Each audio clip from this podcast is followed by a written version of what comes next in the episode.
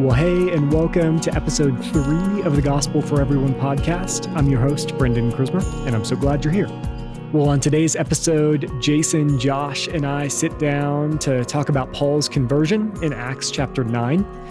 We point out some hidden gems in Romans chapter 1, verses 1 through 4. We talk about the prophecy and reality of the crucifixion of Jesus between Psalm chapter 22 and Matthew chapter 27. And lastly, we wrestle through the age-old question about faith and obedience and how to know the difference. If you haven't yet listened to the message from Sunday, August 14th, I highly encourage you doing so before you move on with this episode. Well, thanks again for being here, and I hope you enjoy. Hey, so I figured it'd be fun to start today with just a question. I'm interested to hear your guys' answer on this. And here it is. Have you guys ever experienced something that you would consider life-changing? Like a life-changing moment or event, point in time? What comes to mind? Well, I'm a pessimist by nature. And so my first thought was, my parents divorced. So my parents divorced when I was 3. So there's mine. That's where I go automatically. So that's a nice buzzkill to start the podcast.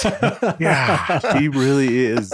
You could, if you all could have seen his face there, it was like he knew what he wanted to say, but he just didn't know if he should say it. But he said it. Yep, he held back for a minute. He did, and then now we're here. He did. Well, I will.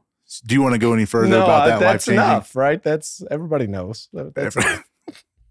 Yes. Well, I was going to say, so I had an opportunity this weekend to go and do a wedding. So I made me think of my own wedding and how life-changing that was for me. And really the moment that I thought of was, so when you're the pastor doing the wedding, when you make everybody stand up for the groom or for the bride to come down the aisle, everybody turns and looks at the bride. Well, as a pastor, you have a really cool vantage point of seeing the groom's face. Like, it's just something that's really awesome to get to kind of see, and just the look of excitement. And it made me think of my own, right?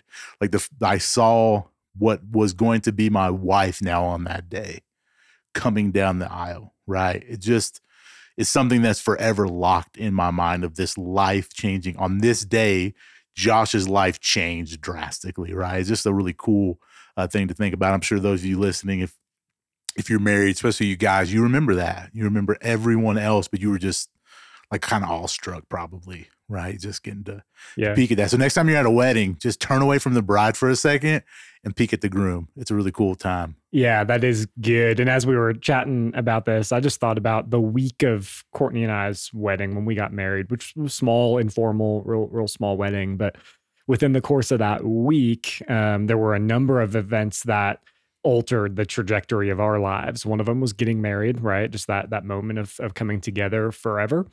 But then also, Courtney and I both started brand new jobs within that same week. We moved to Prescott officially within that same week. And actually today, this is Monday the 15th, is Courtney and I's 8th anniversary. So I've been thinking a little bit about, 8 years ago was chaos for us. It was complete and utter chaos. Courtney started her teaching career. I jumped into, full-time ministry. We moved to Prescott. We're trying to figure that out. And it was completely life-changing. The other thing that came to mind for me was when our son Porter was born. So we've got a 5-year-old son. He's our only child. And I just remember the moment that he was born. I'm not a very emotional person. That's probably going to surprise both of you guys. I'm not a crier by any means. Like, I'm just not super, emotive. When Porter was born, I bawled like a baby, for minutes at a time. It was weird. It's this weird sensation. And for me, that was a very distinct moment. Before he was, physically born, my life was different than it is now. 100%, right? Yeah. So those are kind of the two things that I thought of when I thought of, life-changing moments that I've experienced in my life. Yeah. Would you like to add anything happy, Jason?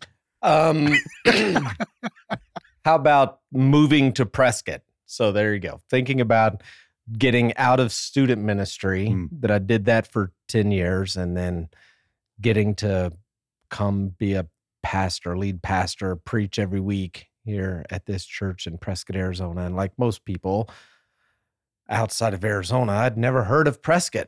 Now, obviously, all the Californians have heard of Prescott, but east of here, I don't think nobody knows of Prescott until you showed up here, till I showed up here. Didn't know anybody. And so that would be the, obviously, a life-changing thing for our family. I mean, it changed everything. So, yeah. The reason I wanted to start here today was because we're kicking off this series in Romans. We're talking about verse 1-7 this past Sunday and Paul, right? We're talking about the Apostle Paul. Who is he? What's his background? What's his story? We got a little bit into that this past Sunday. We heard out of Acts 26, a bit of his description of how Jesus transformed his life. But the reality is not many of us have those experiences. I know for me, my faith journey started when I was really, really young. It was a little confused in and out of, you know, being born and baptized Catholic into a number of different denominations, but we were all kind of always around this idea of church. And then, you know, when I was a teenager, it became very relational, and there were some relationships that drew me in to Jesus, and ultimately I ended up being baptized. But Jesus was familiar to me in that moment that I was baptized and you know, really started living on mission for him. So it wasn't a quick, you know, in a moment transformation for me. It was kind of long and it had many facets to it. Jason, I know your story is probably similar. You were pretty young when you were introduced to the church. Yeah, my story is a little interesting. So my family, like I said, my parents divorced when I was 3. And from that, I was living with my mother primarily, and she was decided to take a break from any kind of church, religion stuff. So there was most of my childhood, it was not a significant part of our childhood. It just wasn't. I always tell the story. I remember an Easter morning. I always felt this calling / fear of the Lord. I felt like I needed to be in church. And I remember going to my mother one Easter Sunday and waking her up and saying, "Hey, it's Easter. Can we go to church?" And she says, "No, we're not going to be one of those families that go Christmas and Easter, go back to bed." I mean, it was like that. So I didn't have that. But to your point, I always did have this desire to be in the presence of God. I always had this desire to be in the Word of God. There's a Christian radio station from the little town I grew up in called Harrodsburg. You take Versailles Road over to Lexington, and there was a little radio station on the left-hand side of the road called WJMM.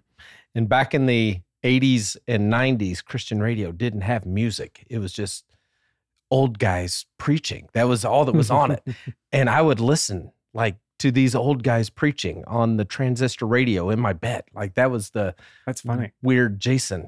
That kid. Sounds like it might be better than Christian radio today, like with the music, right? Jay Vernon McGee, baby. Come on. So yes. So I didn't have most of my childhood was not connected into the church. But there was always this desire to be in a relationship with God. So, I didn't do the church camp thing, none of that stuff as a kid. And so it was a little bit different than what my kids are experiencing.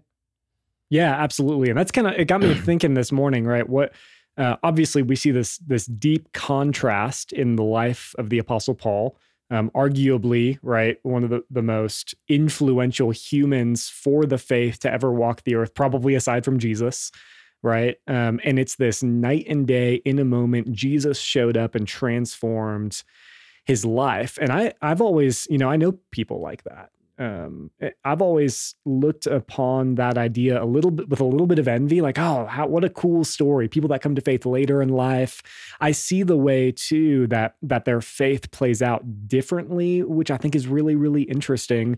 But then this is a conversation we've had also, you know, my story where I was at least somewhat connected to church from a pretty early age is for sure the story I want for my son, mm-hmm. right? I want him to know nothing but the love and grace of Jesus in his life through me by proxy. And then ultimately to take a step to own that faith when he's a little bit older. So I just think that's an interesting thought. Yeah, no, I think, you know, my story's similar to Jay's, and I was actually talking to my wife last night about this. Like, I consciously don't have any recollection of a kid of going to church. Not Christmas, not Easter. Like, I don't remember any of that. And I remember going at 11, started going with some friends down the street because of my grandma and, you know, kind of got hooked and in it. I do remember, though, like the Lord meeting me after my freshman year of college and being like, hey, it's time to get back doing what I've called you to do. So I have like a very clear faith change of like the Lord called me out of living a hedonistic lifestyle into like, stop that. It's time to do this.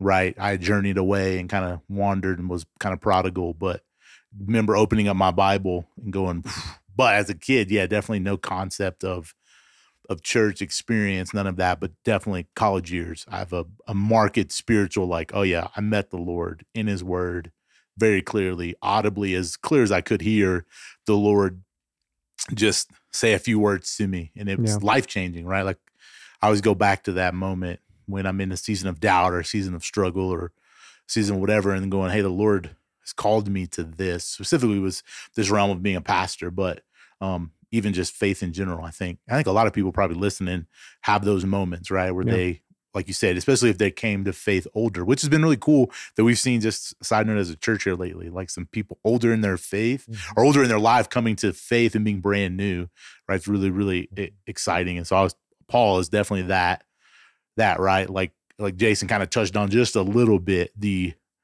I was going to kill followers of the way.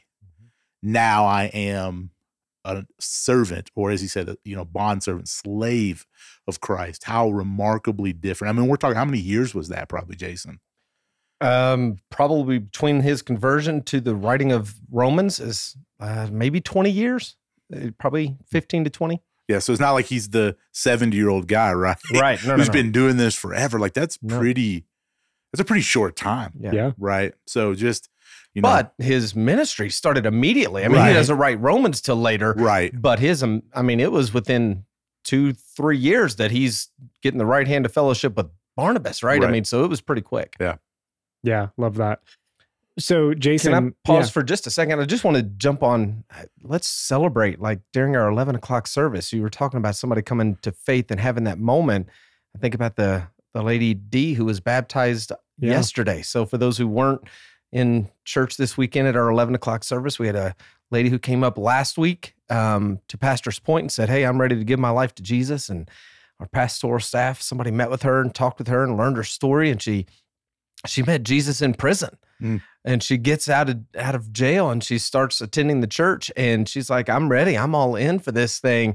And so, so it is that moment. So she's going to have a very before and after story that she's going to get to tell in her life. And so it is a cool moment. And like you, I do get a little bit of jealousy. And you hear a story like that. You're like, that testimony, that'll preach. Yeah, it's powerful. It's, again, you can very visibly see the from darkness to light power of Jesus in the lives of people. And again, I can see, if I flesh it out a little bit more in my own life, like I could see statistically probably what I should have been. And I can see, oh, that's darkness to light, what I am now, how I'm leading my family now, what my marriage looks like now, right? So I can, if you spend a little bit of time digging into it, obviously we see the power of Jesus in our lives and the way his grace upon us has played out, but it's a little different. Yeah. No, definitely. It is a cool thing, which again, I just keep going back. There's so many people within our midst who are listening to this, who have those stories. And those are the things that people want to hear. Like that's the change. That's why Paul talks about his change so much. Why? Because it gives hope to other people that it is actually possible that this Jesus thing can change my life, right? That is the story that we saw yesterday. She believed, and now she tells others who are in that same situation. Like if she walks into a prison, she can go, I've been there. Mm-hmm. I've done that. Let me tell you what Jesus done. Not to say life is easy or faith makes everything go away, but the hope she now has is so different, right? Like that's the power of this. That's why it's so cool that you brought in all those stories of Paul, him talking multiple times in the book of Acts about, hey, this is who I was. And if you read any of his epistles, like he just tells you that. And for a lot of people, we go, I don't want to talk about those things. That is the opposite of what we see with Paul. And if anybody would be like, I probably shouldn't mention this stuff, You would think it would be that, right? Like it, but it helped his journey, and it helped other people go, oh, that's possible for me too, right?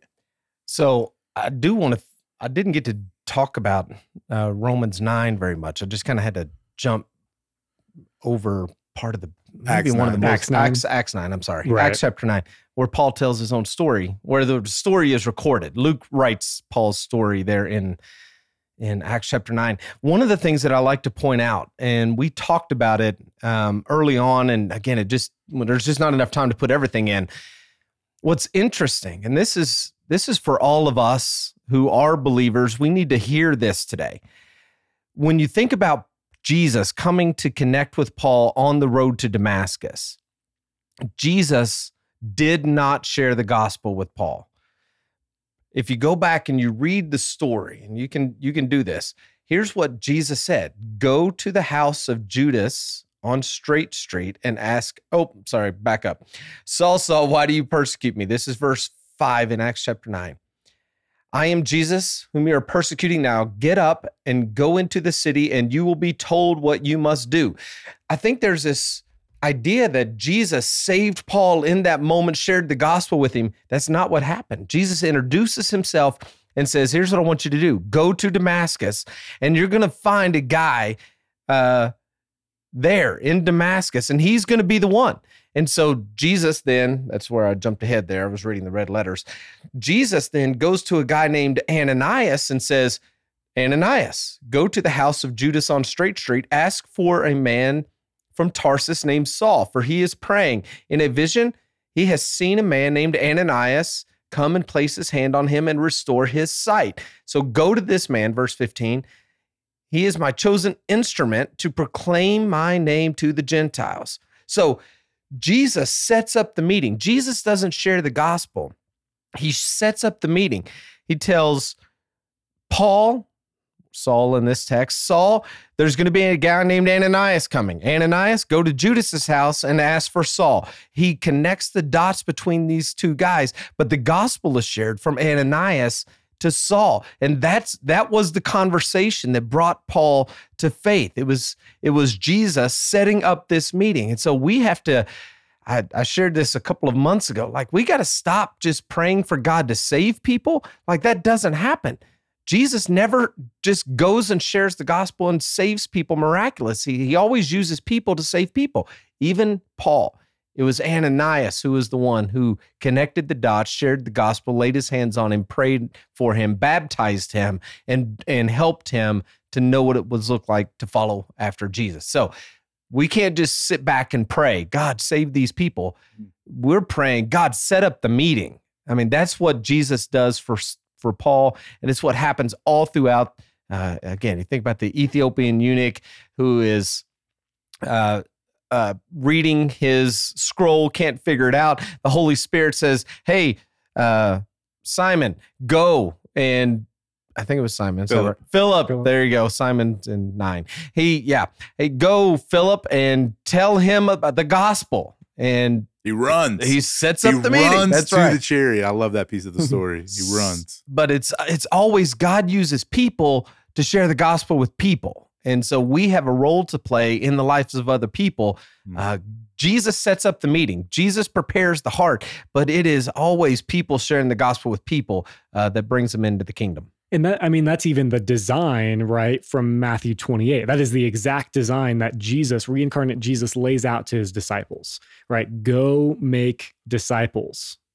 That's his commission to that. Go do this work. Mm-hmm. I'm commissioning you to go build these relationships, talk to your coworkers, do the things that you know we need to be doing to go reach people for the namesake of Jesus. Yeah. So that's the design. Yeah. I mean, yesterday, going back to the lady who got baptized, there were 2 other ladies in the room with her that were supporting her and helping her in her journey of what it now looks like, and talking about, okay, we're going to start a Bible study at our house and begin going through the Roman stuff next week. You know, all this stuff of like, that was the connection, right? It's not just about, like you said, it's these people have been integral in sharing their faith and now being a part of her story that's going to help her grow. I always love the Ananias piece. Then when he goes to Saul, he calls him brother. Mm-hmm. Like that piece of it for me is so cool. Paul, this guy, because he tells Jesus, like, are you sure? This guy's killing people. he's got actually papers to arrest me. And he's like, no, I need you to do this, that verse you read. And so when he first goes to him, he puts his hand on his shoulder. He's like, hey, brother Saul. Like he sees in him what Saul doesn't see yet, even himself. Yeah. Right. And that's why we need people, right? And we see that because we, again, have this life change in our own lives of this, we are markedly different, whether it's huge or whether it is like, no, man, who I should be is not that because of Christ. And so there are other people in my journey who saw something in the potential or whatever that I could be God's servant, right? And they helped call that out in me. And that's what I always see of Ananias doing for Saul. And again, we reap the benefits of that, but he saw before he did. It's such a cool piece of how God uses us to do those kinds of things. And it's super humbling, right? But also hopefully convicting, and it puts a little sense of urgency in us. Yeah, it should inspire us. Yeah, definitely. Yeah, absolutely. Well, I love that. I think that's, I love Acts. I just love hearing the story of, hey, what drives for the rest of the epistles, the rest of the writings of Paul that we see in all of the New Testament. This is the origin story of, man, the faith that he had, the humility that he had throughout the rest of his life. So I just love this text. Shifting gears a little bit, let's talk about Romans. Romans chapter 1. I know we want to spend a little bit of time on specifically some things in verses 1 through 4 that we see that we didn't have a ton of time to dig into on Sunday. And most notably, what we learn about the Trinity throughout this text. Yeah, so there are, again, we talked about this early on. There's so much in this, I keep wanting to call it the Gospel of Romans. Maybe we should. Maybe that's the... The book of Romans. So just a couple of things. Again, there's too much to put into any one sermon. So I just want to throw out a couple of things that didn't make the sermon, but are just really cool teaching moments. You mentioned the first one. Like we get to see here in the introduction of the book of Romans, the Trinity. Like we see verse 1, he says, set apart for the gospel of God. Verse 3, regarding the Son. Verse 4, who through the Spirit. So we've got the God the Father, Jesus the Son, and the Holy Spirit all talked about as playing a role in this gospel right from the beginning. So it is the gospel of God regarding the Son through the Spirit. And so, again, it's just one of those places in Scripture where you get to see all three of them laid out, connected together.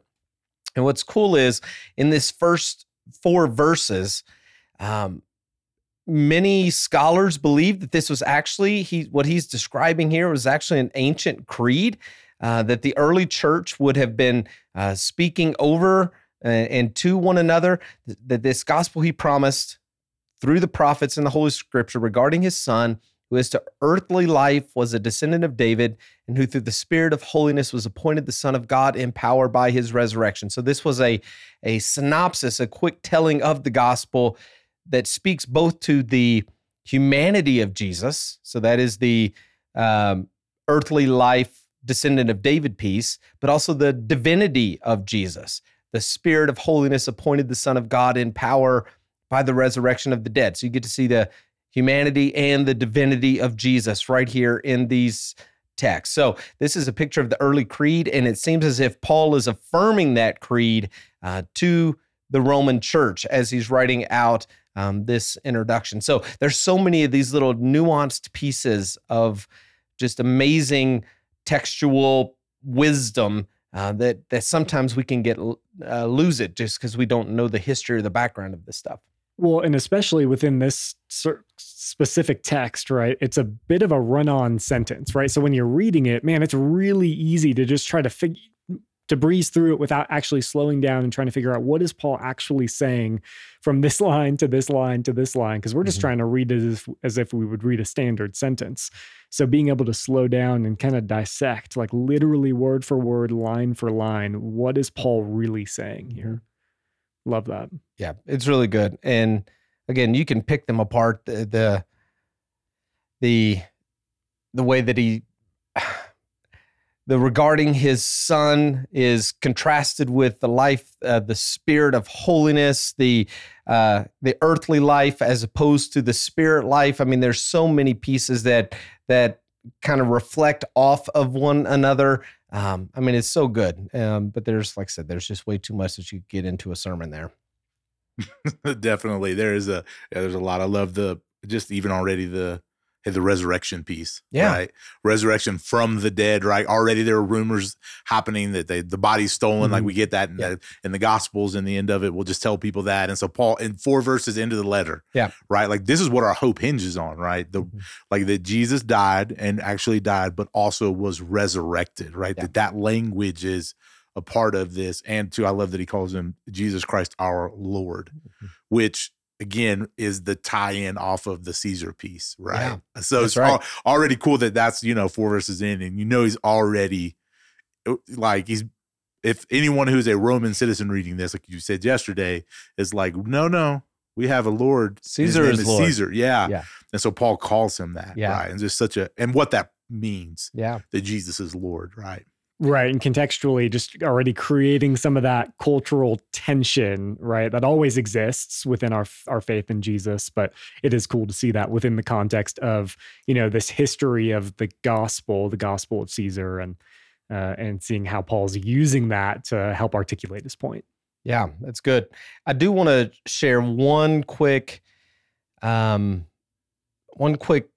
here.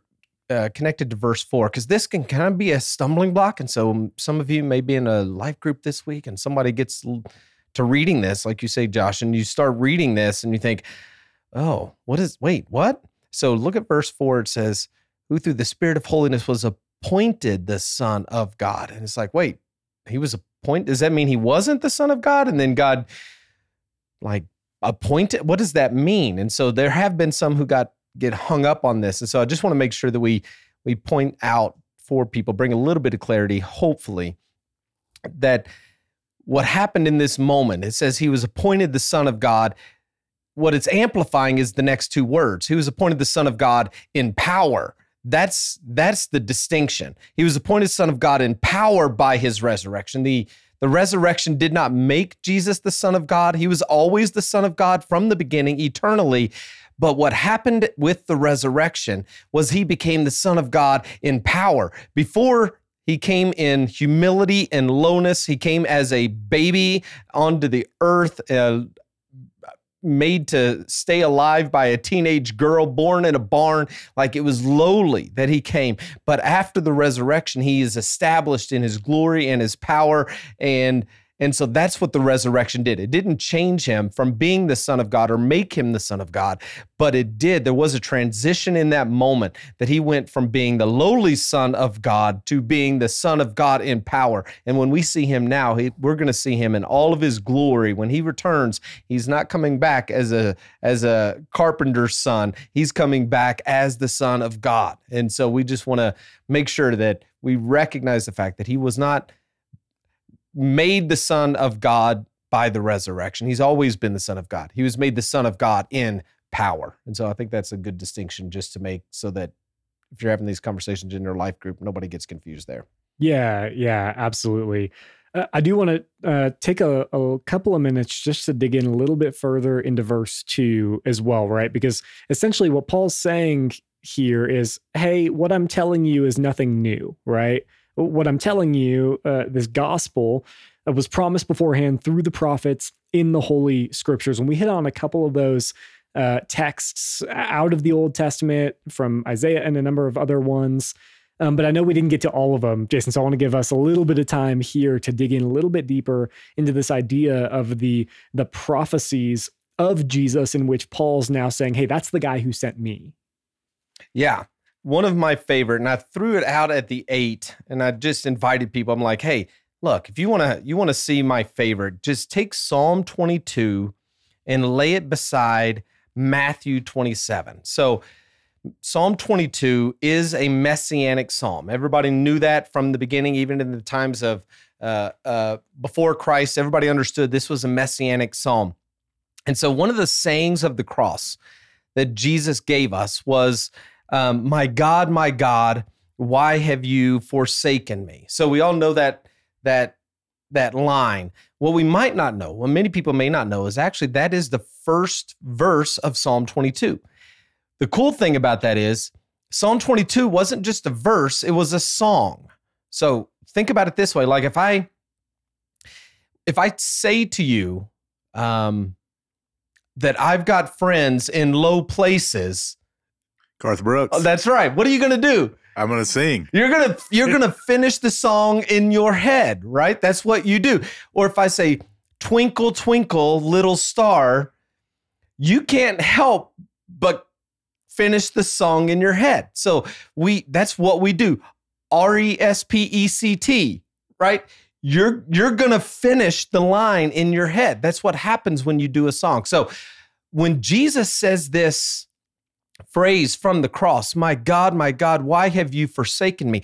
Every Jewish person in that room who was looking forward, or I'm sorry, not in the room, in that crowd who was looking forward to the Messiah, they all know Psalm 22. It was a song. If you look at the subheading of Psalm 22, it says, for the director of music to the tune of Doe in the Morning. It was a song.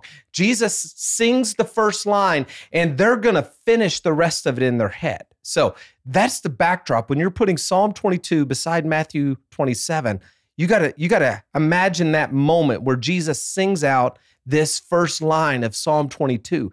And then all of a sudden, they're beginning to finish the song in their head. And I just want to point out a few of the things that Matthew 27, that's where Jesus quotes this line, in Matthew 27, and I want to show you a few of them from Psalm 22. So I'm going to try to connect a few dots here, and you can see what I'm talking about. So look at Matthew 27, verse 27. It says they gathered the whole company. Oh, let me back up. Let me start in Psalm 22 because these are the prophecies. Look at verse 7 of Psalm 22. It says, all who see me mock me. They hurl insults, shaking their heads. So that's Psalm 22, verse 7. So you hear that. They're hurling insults. They're mocking me. They're shaking their heads. And then look at what Matthew 27, 39 says. It says, those who passed by hurled insults at him, shaking their heads. And so you see this exact same verbiage. Look at verse 8 of Psalm 22. It says, the people are saying, he trusts in the Lord, they said. Let the Lord rescue him. Let him deliver him since he delights in him.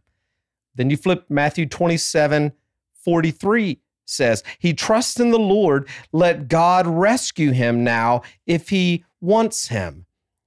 Psalm 22, verse 12 says, many bulls surround me, strong bulls of Bashan encircle me. So picture these strong people encircling the person from Psalm 22. Matthew 27, 27 says, they gathered the whole company of soldiers around him. Psalm 22, verse 15 says, my mouth is dried up like a potsherd, and my tongue sticks to the roof of my mouth. This one actually comes from John, where he asked for a bit of vinegar there on the cross to quench his thirst. Look at Psalm 22, starting in verse 16. It says, they pierce my hands and my feet. All my bones are on display. People stare and gloat over me. They divide my clothes among them and cast lots for my garments. That's Psalm 22, 16, 17, 18. And then look what Matthew 27, 35 says. It says, there they offered Jesus wine to drink mixed with gall. That points us back to that moment where he's got a potsherd tongue stuck to the roof of his mouth, but he refused to drink it. Verse 35, when they had crucified him, that's a direct picture of they pierced my hands and my feet. And again, in Psalm 22, crucifixion hadn't even been invented yet, but he writes down, they pierced my hands and my feet. Matthew 27 said they crucified him. And then what did they do? Well, Psalm 22, 18 says they divided my clothes among them and cast lots for my garment.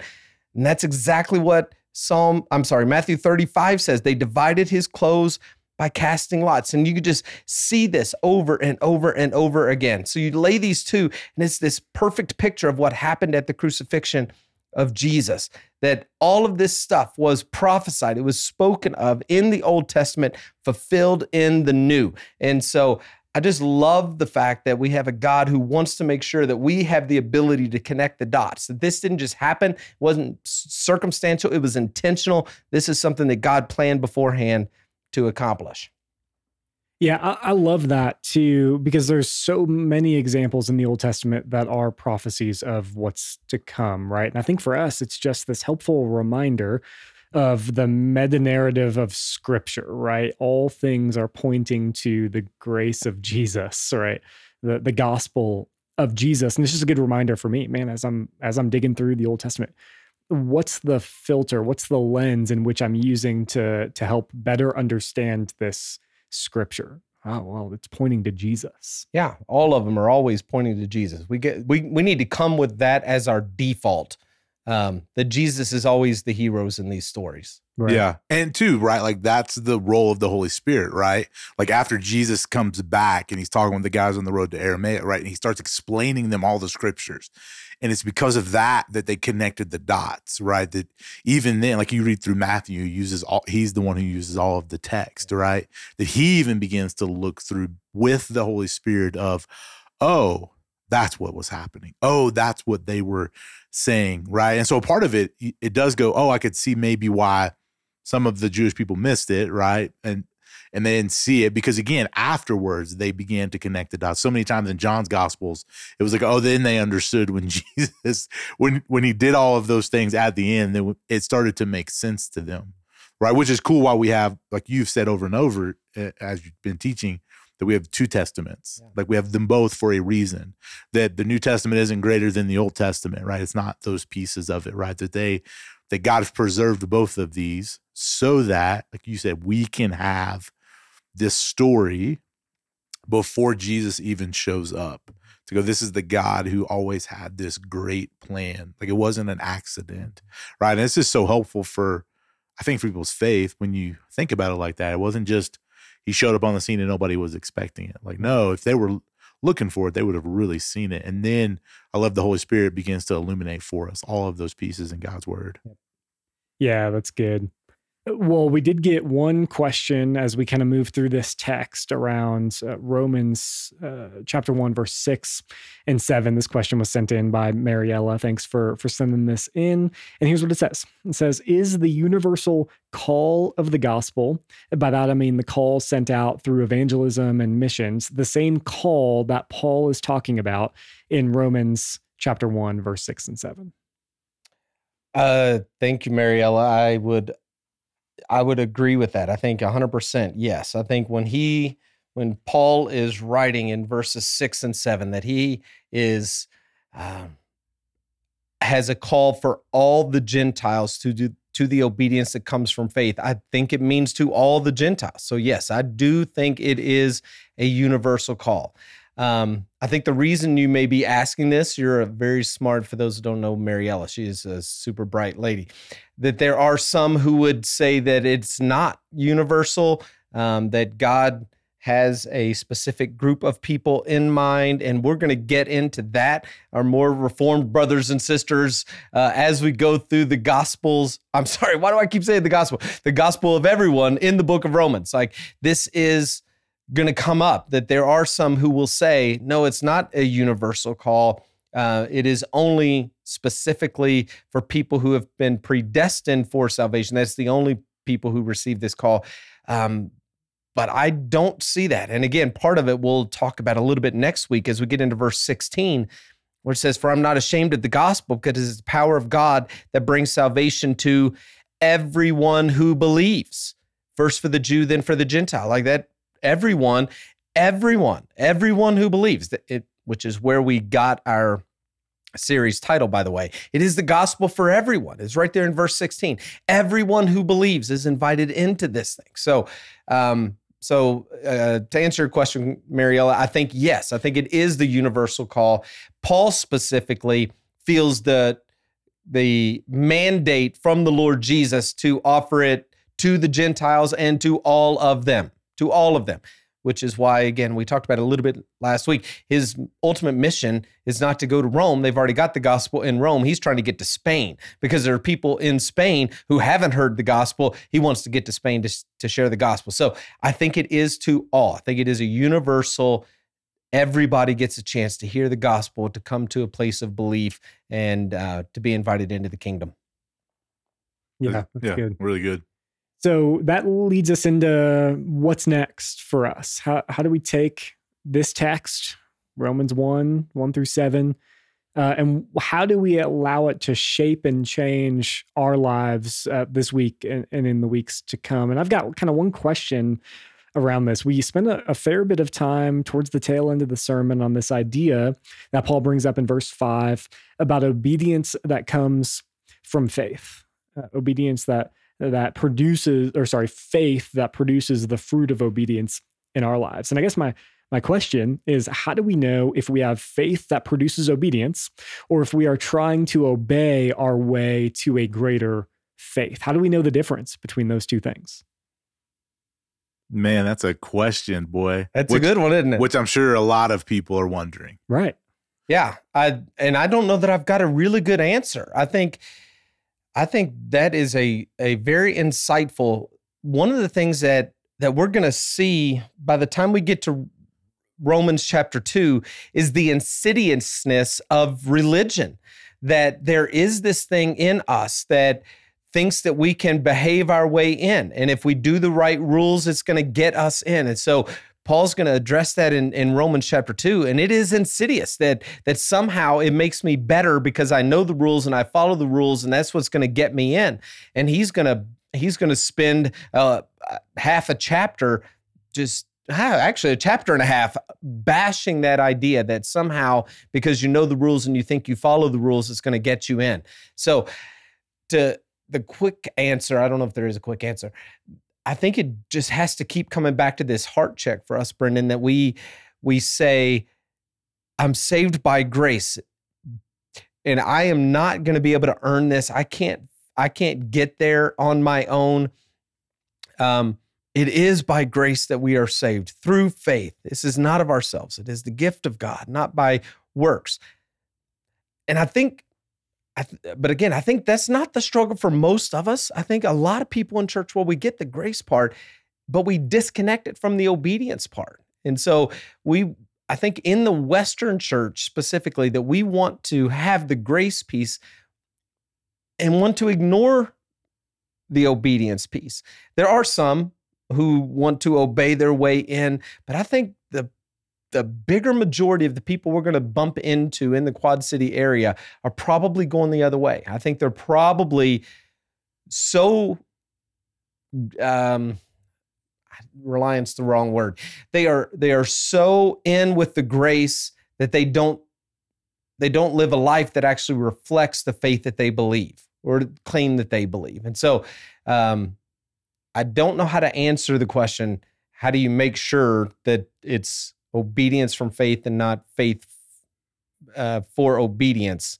I'm not exactly sure how to differentiate. I just don't think they both go together. We just got to make sure that they're both together. Yeah, I would say I start thinking back to what we started with, right? Like all of our stories. Like I don't necessarily try to follow the rules to get in, because I didn't have any rules of faith. So when Jesus came to rescue me, like it was just incredible, gracious, right?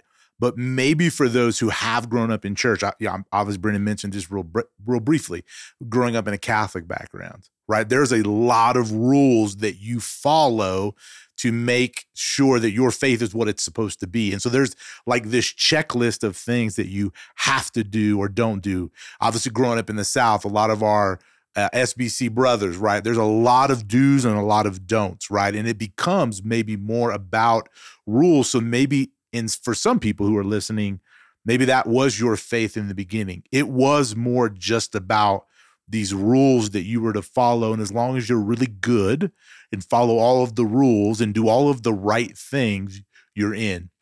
Which is why, again, if we look back to Paul, he says, of anyone who can boast, I've done everything right but it's all rubbish, right? He says in Philippians, right? All these different times throughout his epistles, he's like, I did everything right and followed all of the rules, and those rules didn't get me in. So I do think there are people who probably have grown up in church and have this understanding of like, oh, when I was a kid, I had to do all these really good things as a boy and girl.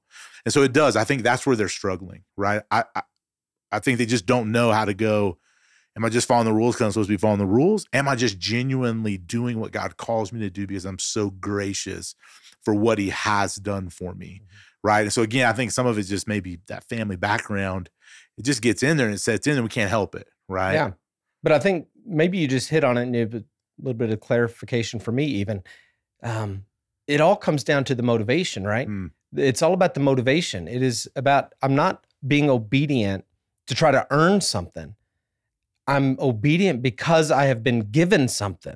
I'm not trying to obey to get God to love me. I'm obeying because God loves me. And so maybe that's the differentiation, is just, it's the motivation. It maybe from the outside they look the same, but the motivation is what drives the thing. Well, how many people do we may talk to as pastors, all of us, who are like, well, God won't do this thing for me and I've done all of this. Yeah. How many listening, that may be your response. Like, I've done all this right.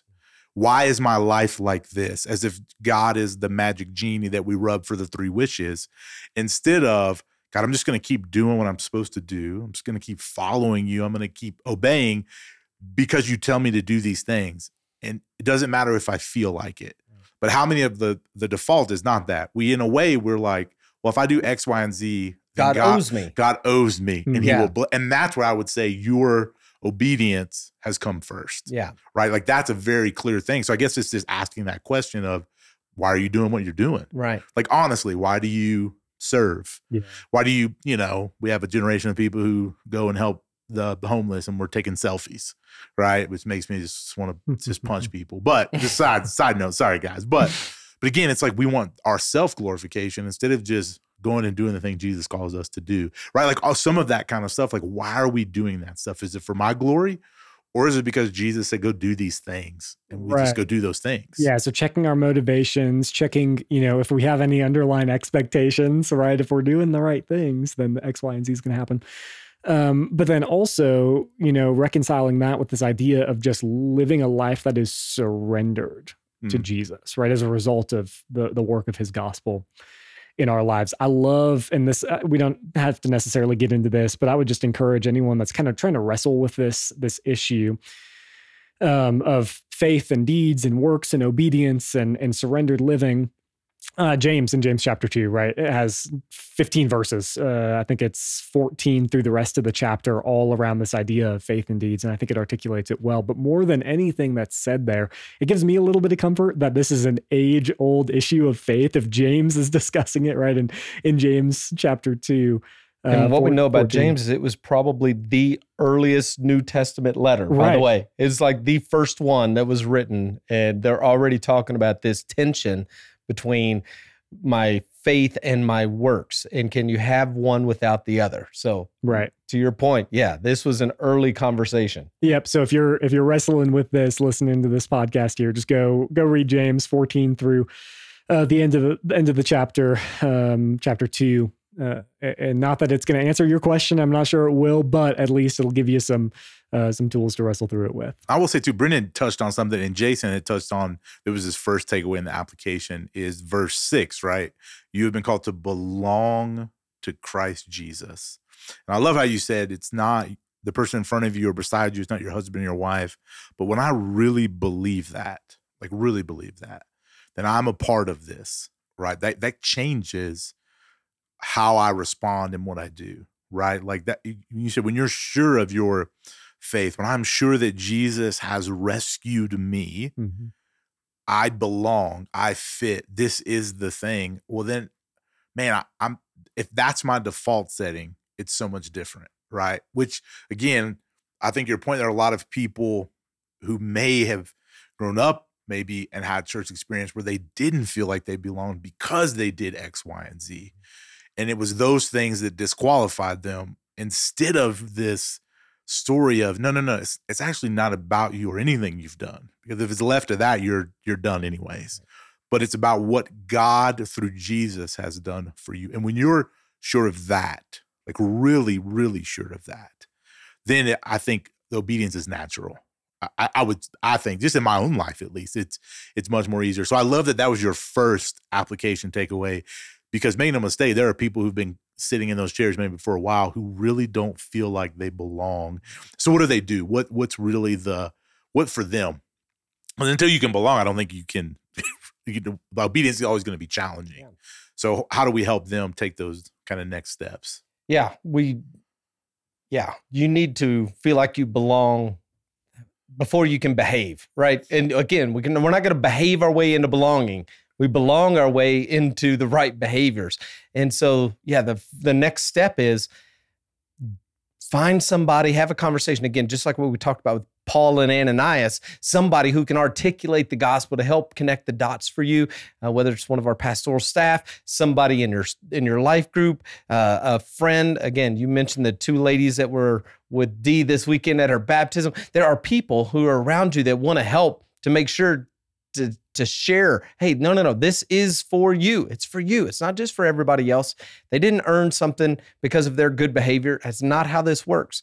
Jesus earned it for them. It is for you. The good news is for you. So you got to connect with a person. So sharing that, again, whether it's with one of our staff, whether it's a close friend, whether it's a family member, mom or dad, there's somebody in your life who loves and follows Jesus, and they would love to help you take that next step. Yeah, 100%. I love that. So what's in store for us next week, Jason?